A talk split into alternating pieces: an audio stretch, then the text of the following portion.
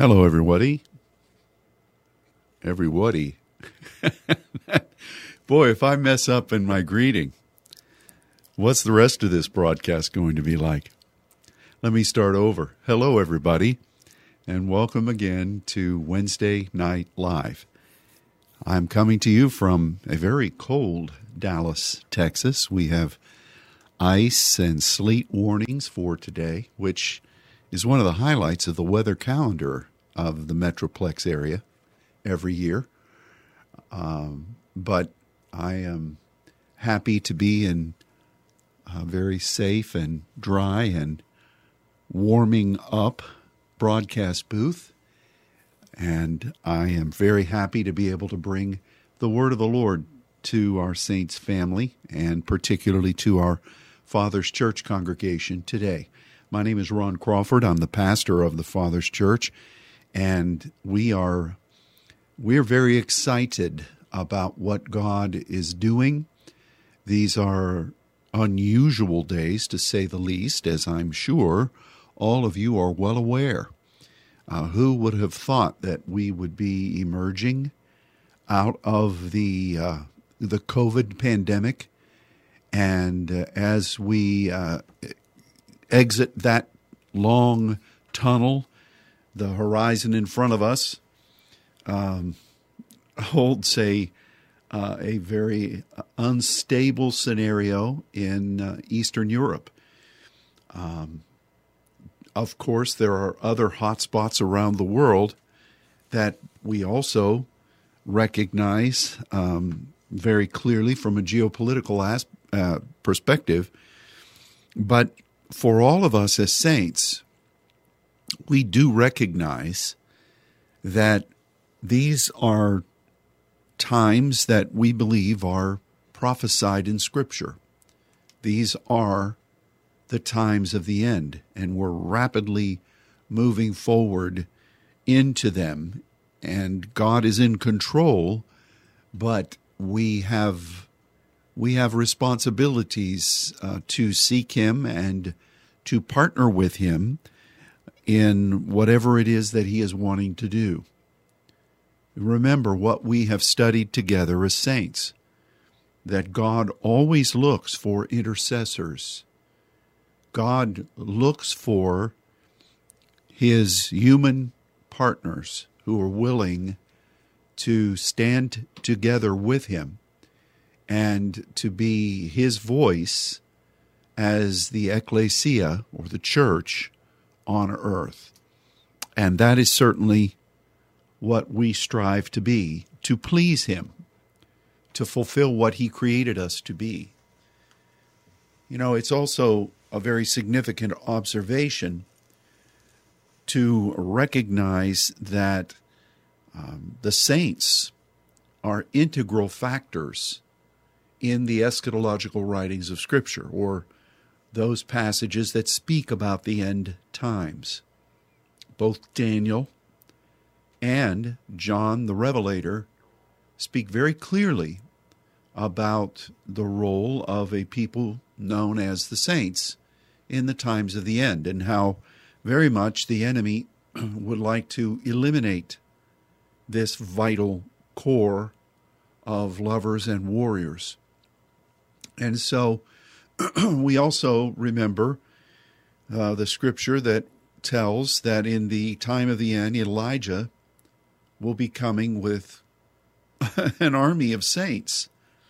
And they there will be there will be a great measure of spiritual warfare as we um, find ourselves in the times that the scriptures say are filled with darkness upon the earth and gross darkness the people. We we discover that um, the window of opportunity is closing for the workers, and so we must work diligently. For the night comes when no man can work.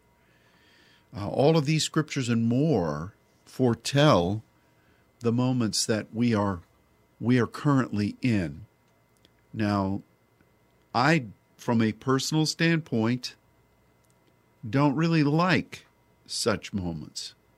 I like it when it's nice and peaceful and God is leading us and speaking to us, and we can just enjoy a tranquil type of an environment, you know, those still waters and the green grass, you know, where we we find to find our rest according to what Psalm 23 is.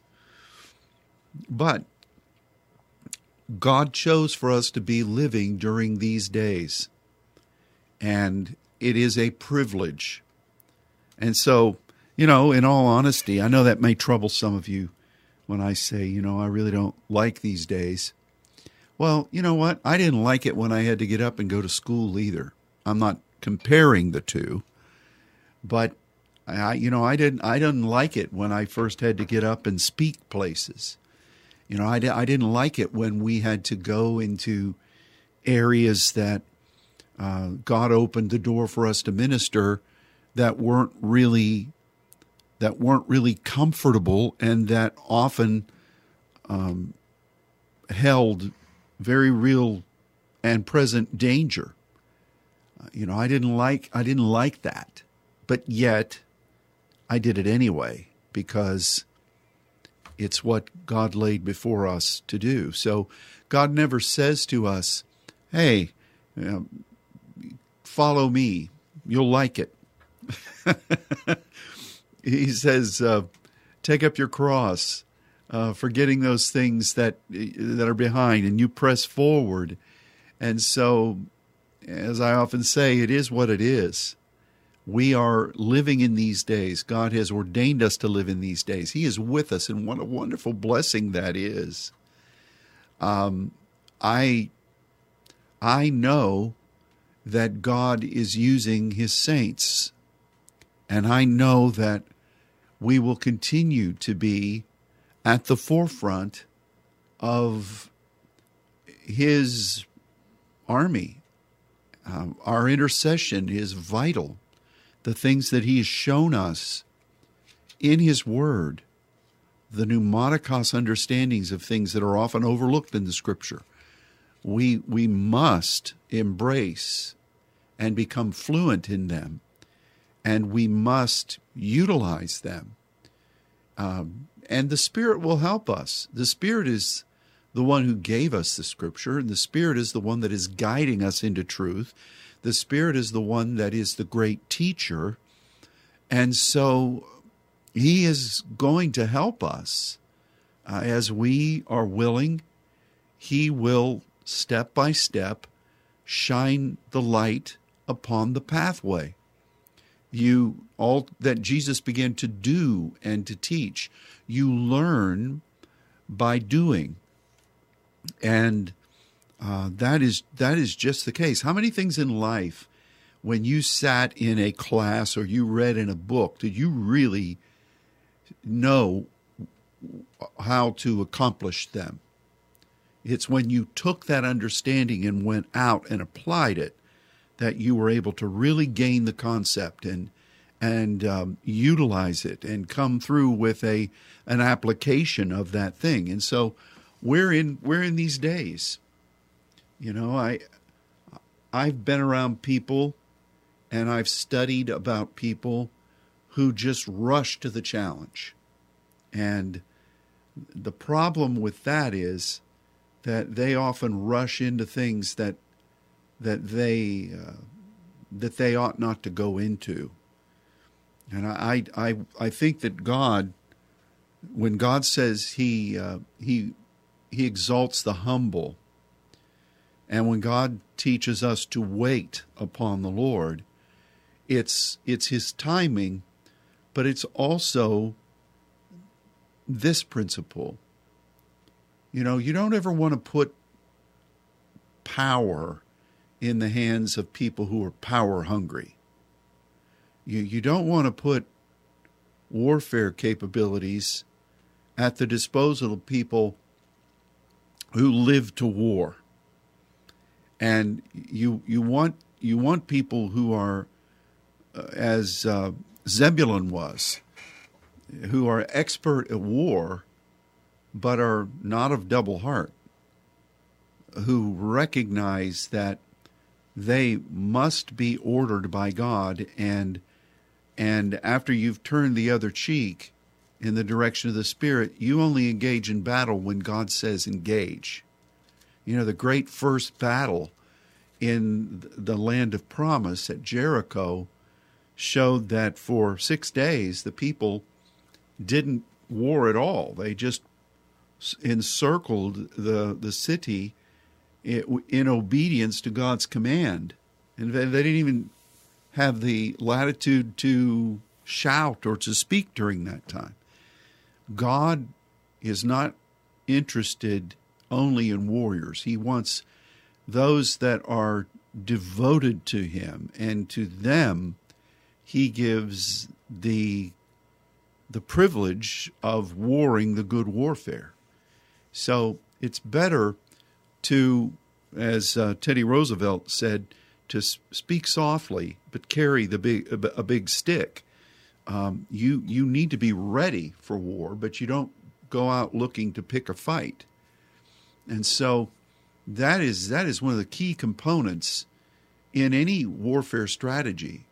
You know, in the scripture, you find many examples of people who had a promise who had a prophetic indication, but who rushed ahead of the timing of God, and it their their reckless actions uh, destroyed the promise that God wanted to fulfill through them.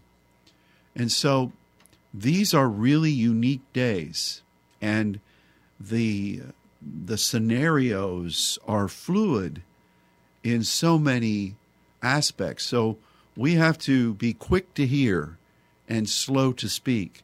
And we have to stay very close to the right hand of the Father, listening to the still small voice and being being willing to allow God to be in charge and not take matters into our own hands. But one thing that we can do as saints and we must do is to remain faithful in prayer. Now, we have studied a lot about prayer in the scripture. And for those understandings, we are most eternally grateful. I have to remind that for most people who think about prayer, for them it is simply asking God for things. And um, I, I remember being in church growing up and then in pastoring for many, many years. Uh, whenever we had a prayer meeting, we knew that it was always asking God for something. If somebody has a need. Well, let's have a prayer meeting and let's read their request and let's ask God to intervene or ask God to provide. That is certainly one of the aspects that prayer can involve. But the primary aspect of prayer is commune with God. You know, the other day I was I had one of those divine appointments. I was visiting my very dear friend who has cut my hair for decades now. So any of you who don't like my hair, you can I can give you his phone number. You can call him and complain. Um, but there was a, a, a woman who came into his shop while I was sitting in the in the the stylist chair, and she was a, a very a very good friend of my friend. And the Spirit came upon the meeting. It was really, um, it was really a pronounced visitation of the Spirit of the Lord, to the degree that this woman who just came in to, to give a greeting, she just began to weep and she began to, the secrets of her heart began to be spilled out from her mouth, and she kept saying, I don't know why I'm saying this. I, I've never told this to anybody. And the end result of it was we began to talk about prayer. And she was a Christian, but the, the subject came to prayer. And I asked her how she prayed. And she said that she just has talked with God over the years. And she she would just be in conversations with him and she would listen to him. She didn't really know what it meant. And she thought that perhaps there was something wrong with her because everybody else in her general church environment or that she had known throughout her life always thought that prayer was just making petitions. And so we talked about God speaking to his people and how he's more interested in the journey than he is in the end result because the end result is a sealed thing. God's going to do what he said he's going to do. He's more interested in developing you than he is anything else. And so we talked about prayer and what it meant to just listen to God and to speak with him. And um, we kept talking about these things until the next appointment came in, and we continued to talk during the first 10 minutes of the next individual's appointment time. And I finally said, Well, Keith, um, I know your your next person is here, and I reached out and greeted them and spoke a blessing over them because I'm sure they they didn't know what they'd walked into. But that's really who we are in God. We are to be people who walk with Him and who pray in that way. It's not just coming and with the hat in hand and knocking on the door and saying, "Dear God, I come to you and and I need this and I need that, and would you look down upon me and see?"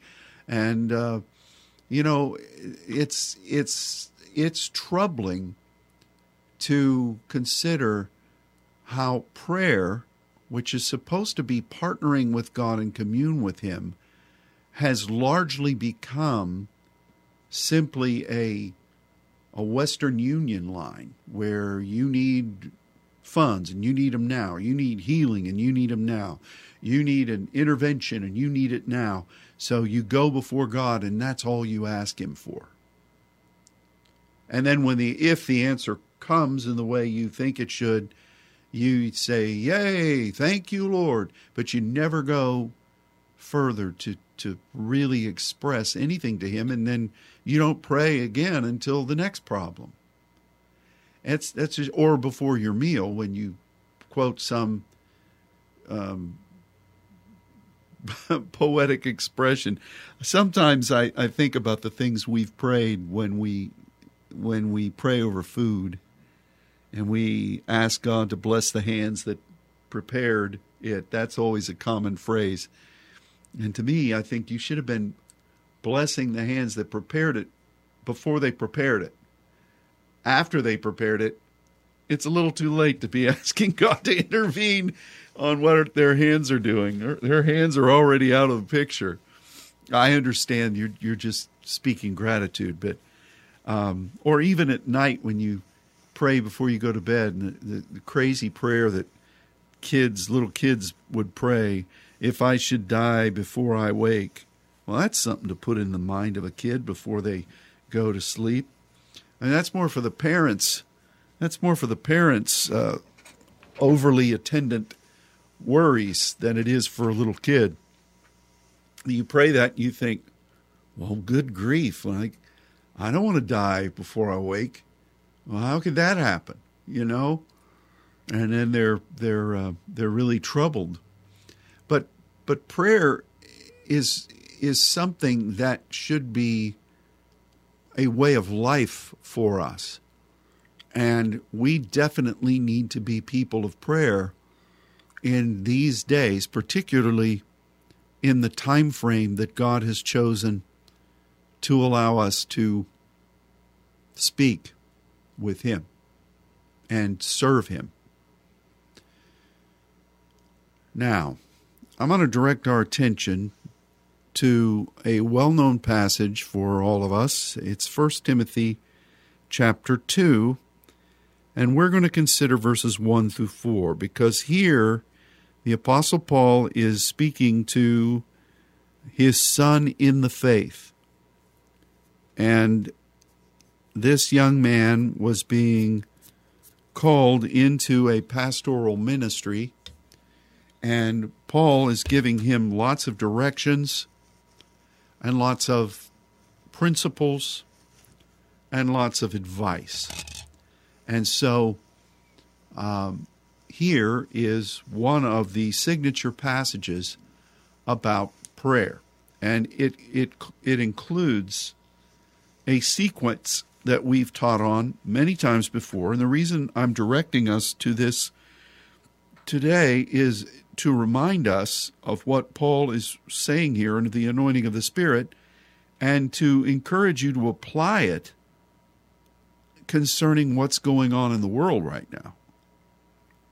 Paul writes in 1 Timothy chapter 2 beginning at verse 1 I exhort therefore that first of all supplications prayers intercessions and giving of thanks be made for all men for kings and for all that are in authority that we may lead a quiet and peaceable life in all godliness and honesty for this is good and acceptable in the sight of God our Savior, who will have all men to be saved and to come unto the knowledge of the truth.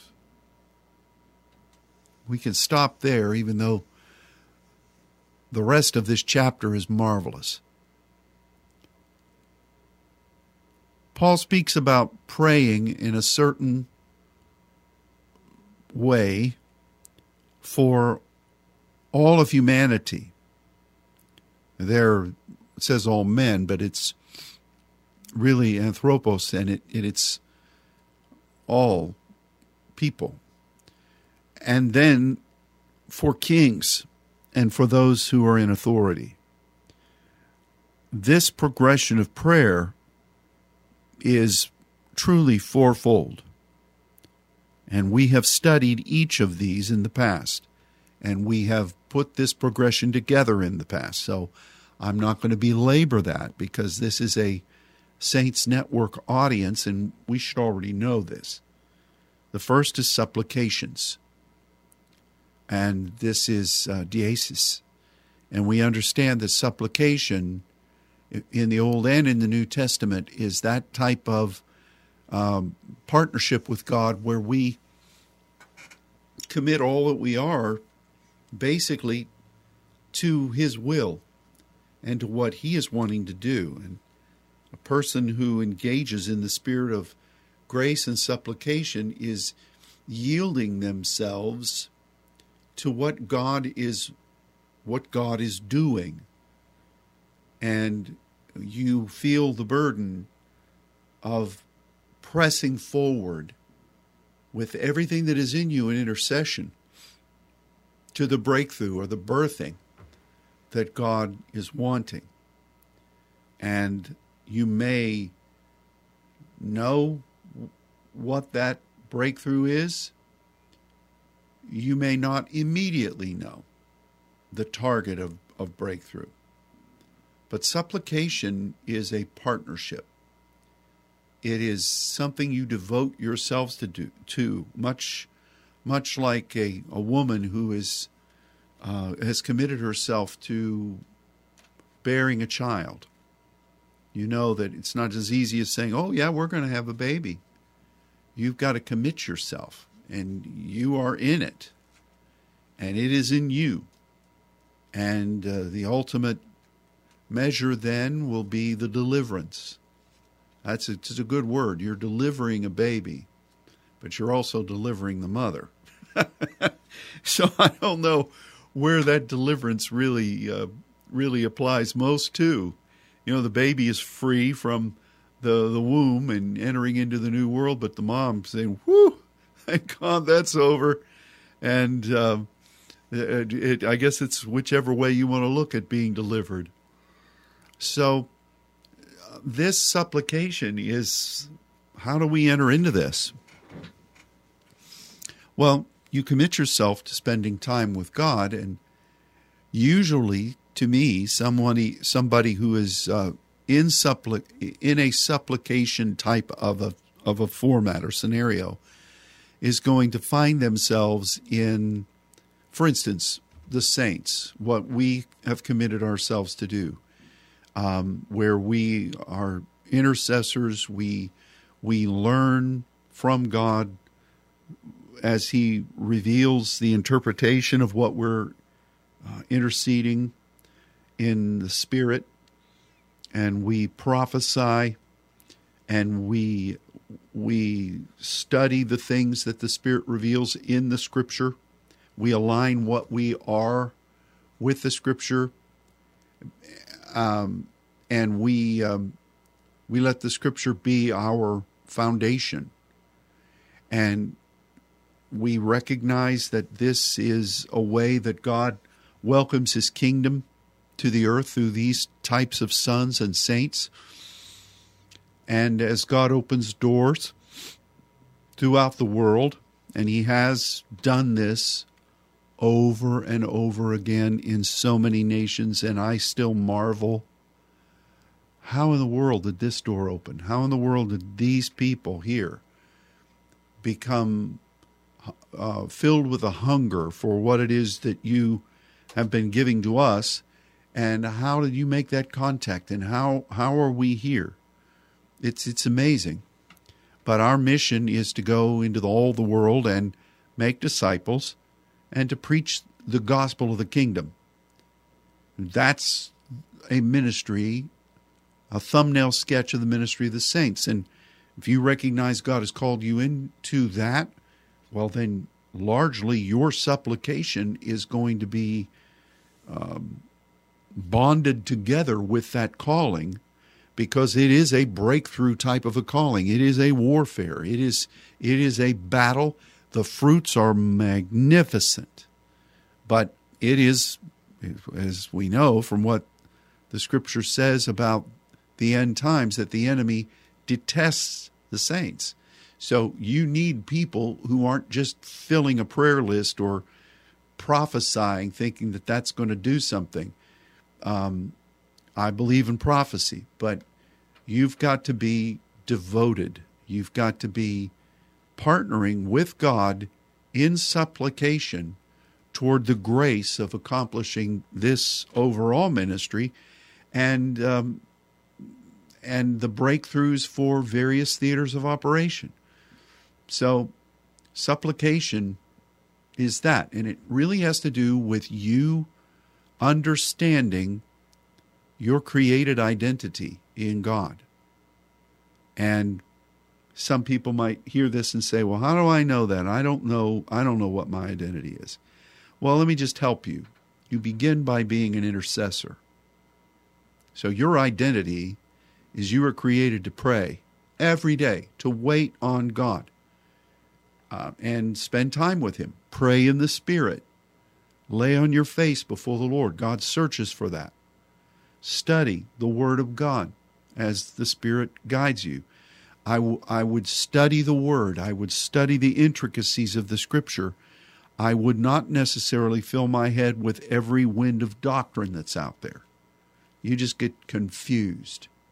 You know, uh, I have a very dear friend who's a dentist, and a uh, very good one, thank God. I guess if you have a dentist, you want him to be a good one, or her.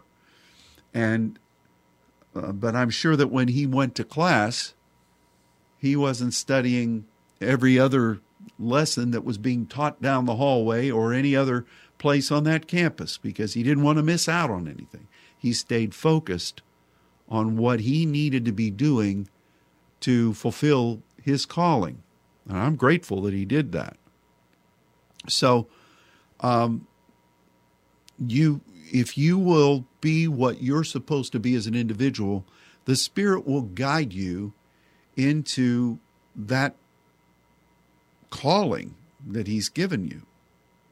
And if you just focus on the calling, if you just focus on whether people are noticing you, if you ever, God forbid, get into a jealousy war, wanting to rise to the top, You that is a lack of humility at its core, and you will probably never be ex- promoted. Do you ever think about that? God exalts the humble. Um, did you hear about the guy who got a medal for being humble, and as soon as he got the medal, he wasn't humble anymore? Um, we have to be no false humility here. But if you if you have not been praying, if you have not been waiting on God, seeking Him, that's the first step. It's like saying, well, you know, I'd like to go out and play on my high school football team if you're in high school. But you don't work out, you don't train, you don't know the first thing about the rules of football, you've never touched a football, but boy, I want to be it. Why in the world would that coach want you on the team? Why? Why would you even think you could be on that team if you didn't do anything to enhance a capability that would be necessary to play on that team? Does that make sense? So strengthen your own relationship with the Lord, and God will speak to you. How do you think David, King David, found his place that that God would ultimately want him to serve? Well, he spent many years out on the hillside all by himself. His father didn't even consider him. Read the Bible yourself, you'll see it. His brothers disdained him. And you know, how did he then, after defeating Goliath, how did he rise into kingship? I mean, the current king was trying to kill him. Nobody was promoting him, nobody was noticing him. Do you ever read these things and think about them, or does it just skip over your head? So be what you're supposed to be. That's the ultimate thing and God will guide you. But I can guarantee you, He's going to, if you're sincere and you really are committed to Him, He will guide you into some form of ministry. And you got to be humble in it. And your supplication will be devoted toward the success of that ministry. And honestly, we've traveled a great deal and we we deal with people who are in lots of different camps. I don't want somebody that's really devoted somewhere else. And I'm always suspect of people in other ministries that only live to yank people away from places where those individuals are called to serve. I mean, there needs to be a respect for the gifts and the callings of God. And um, it's kind of like if you ever were dating somebody and the whole time they were with you, they were always winking and looking at other guys or whoever. And you think, well, what are, what are you doing? Are you are you date shopping now while you're out with me? I mean, we, we have to find the place that the Lord calls us and be faithful there. But the heart of supplication is that. And I truly value and appreciate people who are just absolutely desirous of seeking God and and if God has called them to serve in the ranks of what we're called to do throughout the world as saints, I cherish that. I truly do. The best of the best ability is availability. And um, and sustainability. I mean, if you if you are not really committed, um, you, you you're not searching with your whole heart, and you're not really going to find God. Do you understand that? I didn't intend to take so long on this first point, but when Paul begins with supplications, he was really speaking to Timothy and the church about finding that measure of commune with God wherein you partner with Him and then you follow that pathway that God has ordained. The second is prayers. This is our old friend Proseuche. And this is This is in the New Testament regularly attached to deesis, supplication. So it's it's it's really an understanding that is derived from the times of prayer wherein you then proclaim or you make your declaration concerning what God has revealed, not what you want to have happen necessarily. Now, it's great if what you want to have happen is what God has revealed. But if it's just your list, you know, how can I get what I need, what I think I need? How can God hasn't been listening? Maybe I've not been applying the right principles. So, and, oh, I'm just going to try this to get what I want. That's not what proseuche is. Proseuche is declaring something that God has inspired in your heart through prayer. And you make that statement because there's power in the words. You pray that thing with thanks.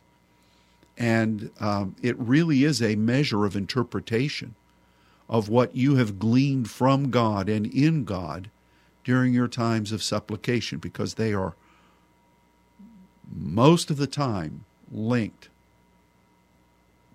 in biblical sightings. Intercessions is a, a, unique word. It's a third one in this list because it it speaks about those things that you come upon.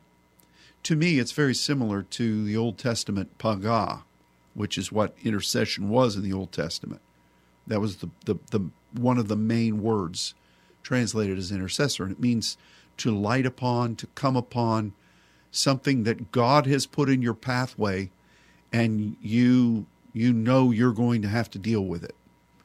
It is an emergent thing, and you have to be very selective with this because you've got to choose your battles. There, there are other things that could appeal to your attention. There are urgencies and emergencies that arise, and I'm not speaking about them. I mean, that's one of the ways that the enemy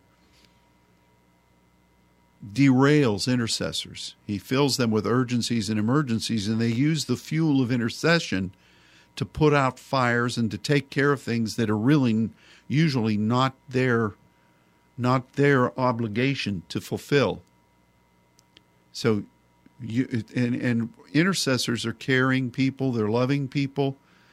Uh, you, you, it's been said that in a church, if you want a job done, find a busy person because they'll do it. Um, intercessors are that kind of people, but we have to always remember that our priority, our priority, is seeking God and we we must be very careful what we sow ourselves into.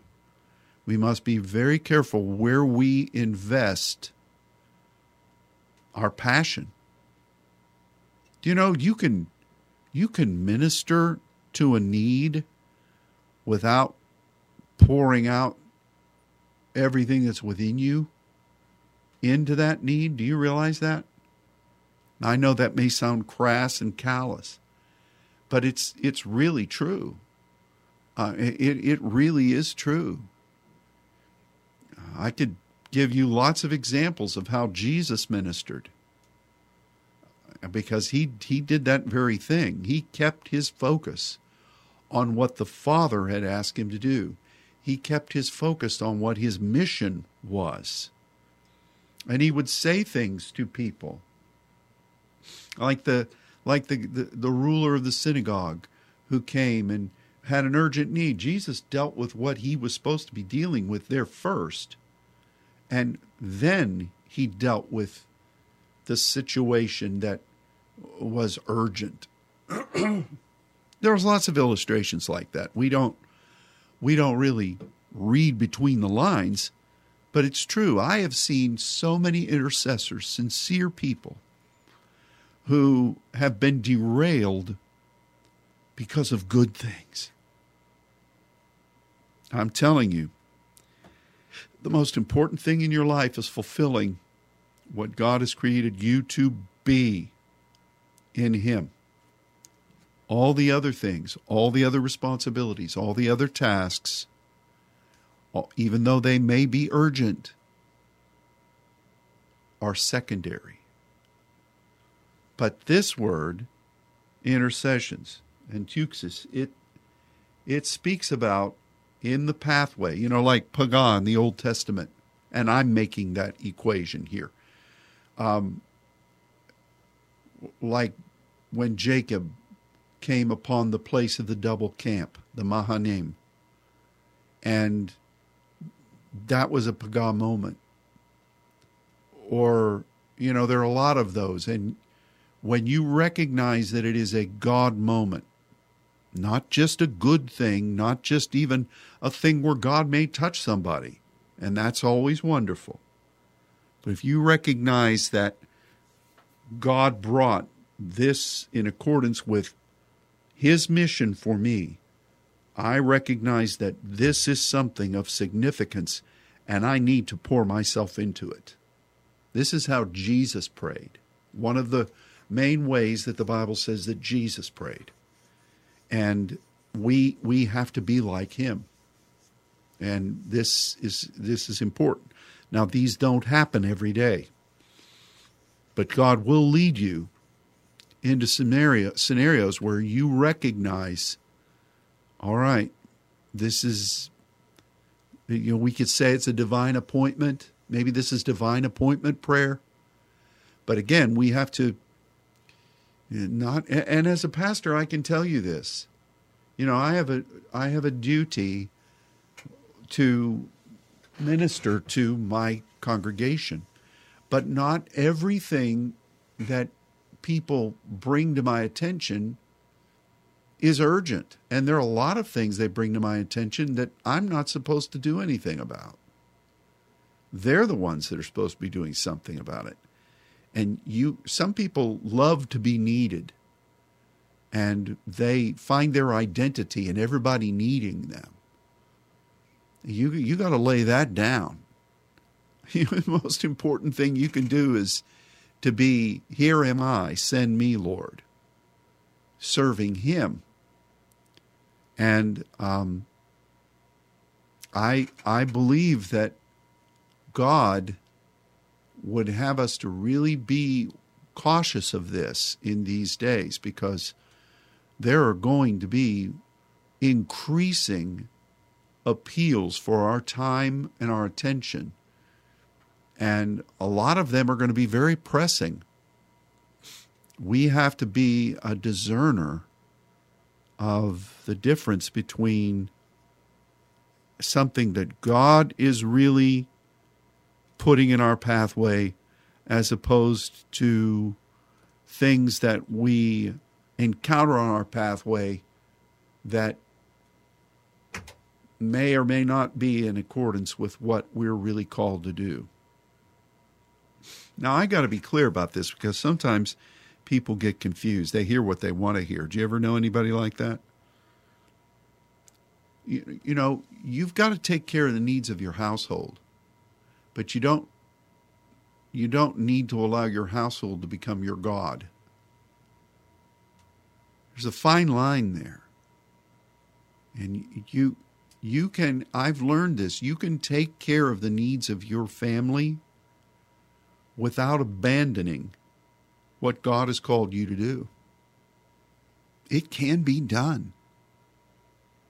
And so I am not saying that when you get when you get right with God and his spirit is on you that you just abandon your responsibilities. That's ludicrous. If if you don't take care of the needs of your household, you're you're worse than an infidel, the scripture says. But then on the other hand, you can't let all the things that are going on in your household become your God. You say, "Oh, I, would like, okay, Lord, I'd like to do this for you, but I got to do this over here." Now, there are some times where you can't avoid taking care of scenarios. I hear me when I'm saying this, but if if you're not careful, the agenda of households will take you away from the agenda of any point of supplication, which is why the Apostle Paul wrote about the younger women. Um, it'd be better if they served God. He was not setting up some order of, of nuns, and he was certainly not advocating for uh, everybody to be eunuchs. Um, people just totally, they totally misuse the Bible sometimes. It's, it's just amazing. But Paul said, you know, once a once a woman starts gets married and has children and maybe she's working outside the home, it's difficult for her to seek after the things that are the Lord. And Paul even wrote, he said, I would that all men were like me. I, I did not take a wife, according to what he said, but we know that Peter did. Um, see what I'm saying? Some people are called to that, but the essence is that you can have a household and still serve God and still seek after Him. You just got to let everybody in the household know what the priority is without being condescending or holier than thou. You see what I'm saying? So the priority is God. And then the final part of this is giving thanks. This is Eucharistia. I think it's interesting that the first part of this is supplication, and the end of this fourfold thing is grace, because grace and supplication is one of the seven spirits of God, the spirit of grace and supplications. That's listed in your Bible. May not be underlined, but it's there. Um, this is part of God. We partner with Him in grace. We go before the throne of grace. The early church grew in grace. The last scripture in the Bible, may the grace of the Lord Jesus Christ be with you all. Amen. A greeting that is found in so many of the epistles, so many of the of the of the scriptures in the New Testament. Grace, mercy, and the fulfillment of peace be upon you, be with you all. I mean, God is a God of grace, and that's always breaking through into the new thing. So you you give thanks to him. You express thanks when there is breakthrough or for the, for just the privilege of being able to partner with his purpose in grace. This is excellent. So we've got to have this lifestyle. But then Paul Paul says this is for all people but for kings and those that are in authority. One of the things that God has said to us is that, you know, as we go into the nations and we read what the scripture says about the end times, there are going to be international scenarios where intercessory prophets, saints, are going to be thrust into the forefront of things we have got to learn how to pray before the throne as God directs us for international scenarios. I think one that we could be doing right now, it's obvious we need to be praying for our president and for whoever it is that's advising him. But I also think we need to be praying for Vladimir Putin. You know, I was reading several different reports yesterday, and I read in three of them, they said that over the past year there has been a change in this Russian leader. It's like he's become a different person. And at 73 years old, they said it's it's markedly a different persona in him. And you could even see uh, two days ago when he was sharing the stage with one of his chief intelligence experts. I mean, he just tore into that poor man publicly. And I've never heard him show his cards that way. Now, I'm not advocating one way or another, but I'm going before the Lord saying, What's going on there? Is this a mental health situation with him? Is it a demo- is it a demonic intervention there? Has has he covenanted with the enemy in some way? and this miscreant behavior that he's participating in is being directed by what the Bible says in the end times would be an unclean, a, a type of an unclean spirit. I don't know. But it sure would be good for us if we're praying for Eastern Europe and for the door of opportunity to sow the kingdom there before the night comes. It, it, might be good for us to pray for kings and those of authority, go before the Lord and ask, What's going on here? How can we partner with you, Father? Is the enemy trying to do something here that it's before the time? Is he, is he trying to change the times? Is he trying to do something that is wrong? And if, if people by chance were to rise up in the inner circle and overthrow him, would a worse come on? So I think that's the case for the United States and for there. Yeah, let's pray to get this person out, but what's coming next? Is that worse? But wouldn't it be great if God were to so choose to intervene in the life of that man and to cause him to be broken before the Lord? obviously there's something that's changed in him. Now, maybe it's just his deduction that there is a weak, a weaker scenario in the United States, and that he may be able to get away with things. He watched Afghanistan, the debacle there, and he sees what he determines to be division within the ranks, and he sees he perceives division in NATO because Germany is so reliant upon uh, Russian fuel, and you know he he he may have deduced that this is a time to do something, but I think that there's something different, and I think we need to be really submitting ourselves to the Lord and pray for Putin. Pray for the, that leadership over there. And I'm not even going to start talking about what President Xi is doing, but for right now, I think we should, if for no other reason than to submit ourselves before God and to make ourselves available should He want to use us as intercessors. And then declare things that God would share with our heart.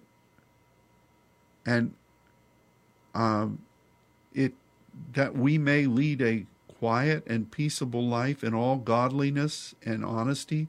This is good and acceptable in the sight of God our Savior, who will have all men to be saved and to come unto the knowledge of the truth. Do you think God wants that? I believe He does. That's our God. So let's let's pray and let's pray for our leadership here in this country we and our and our objective is that our mission before the Lord be unhindered that we will be able to insist upon what God wants done and that his timing will be exact. The book of Daniel tells us that the enemy in these days will try to change the times. I believe the enemy is trying to hasten the closing of the window. We've got to, in the direction of the Lord, stand for God's timing, stand for God's will, but ultimately for us as individuals, stand in supplication for what we have been called by God to do.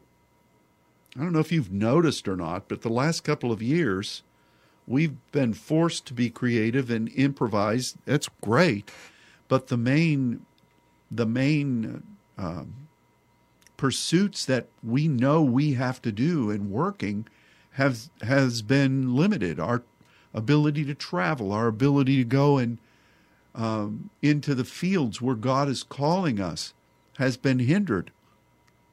That that has to be corrected. the enemy does not want us to do what God has asked us to do.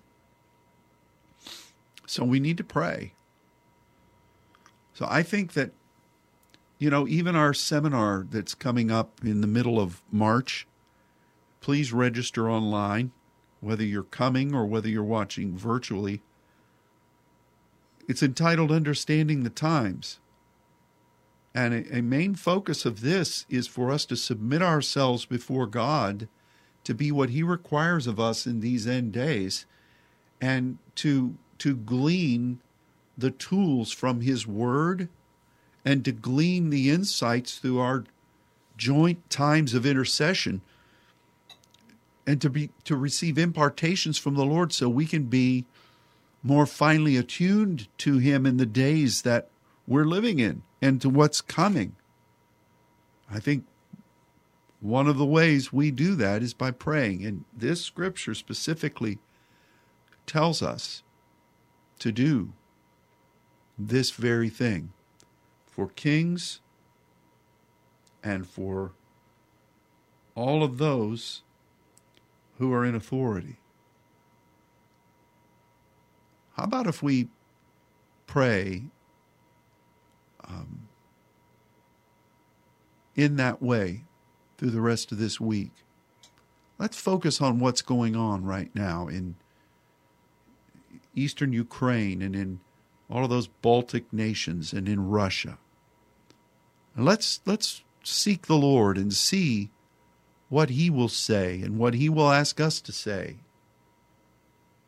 I, th- I think you may be surprised at what at what happens and um, and and as what the Lord said this past Sunday and what we have been proclaiming throughout this week, let's be as Isaiah was in Isaiah six and gain a a, a fresh calibration